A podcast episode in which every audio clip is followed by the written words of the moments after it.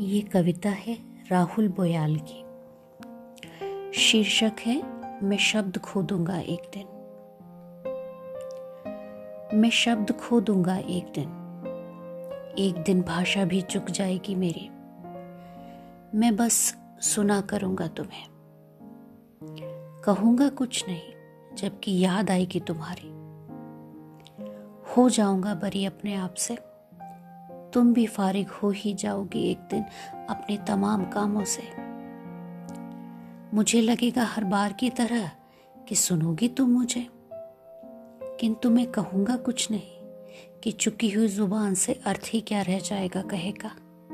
इसीलिए सुनूँगा बस। हाँ तुम कहना मत छोड़ देना।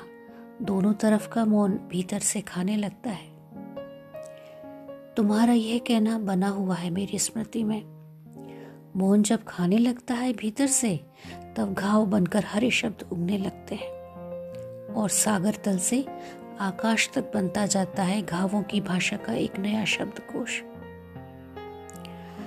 आजकल मैं ऐसे ही किसी शब्दकोश में रख दिया करता हूँ अपना दर्प, और सोचता रहता हूँ कि कोई सर्प आए, निगल जाए उसे आहार समझकर। साथ में यह भी सोचता हूँ कि स्वप्नों की एक लंबी बेला में एक और स्वप्न आए। मैं मरने की सोचकर सो और तुम सुबह बनकर मेरी आँखें खोल दो, मुझे जगाने को। मेरे नयनों में झोंक डालो खुद को।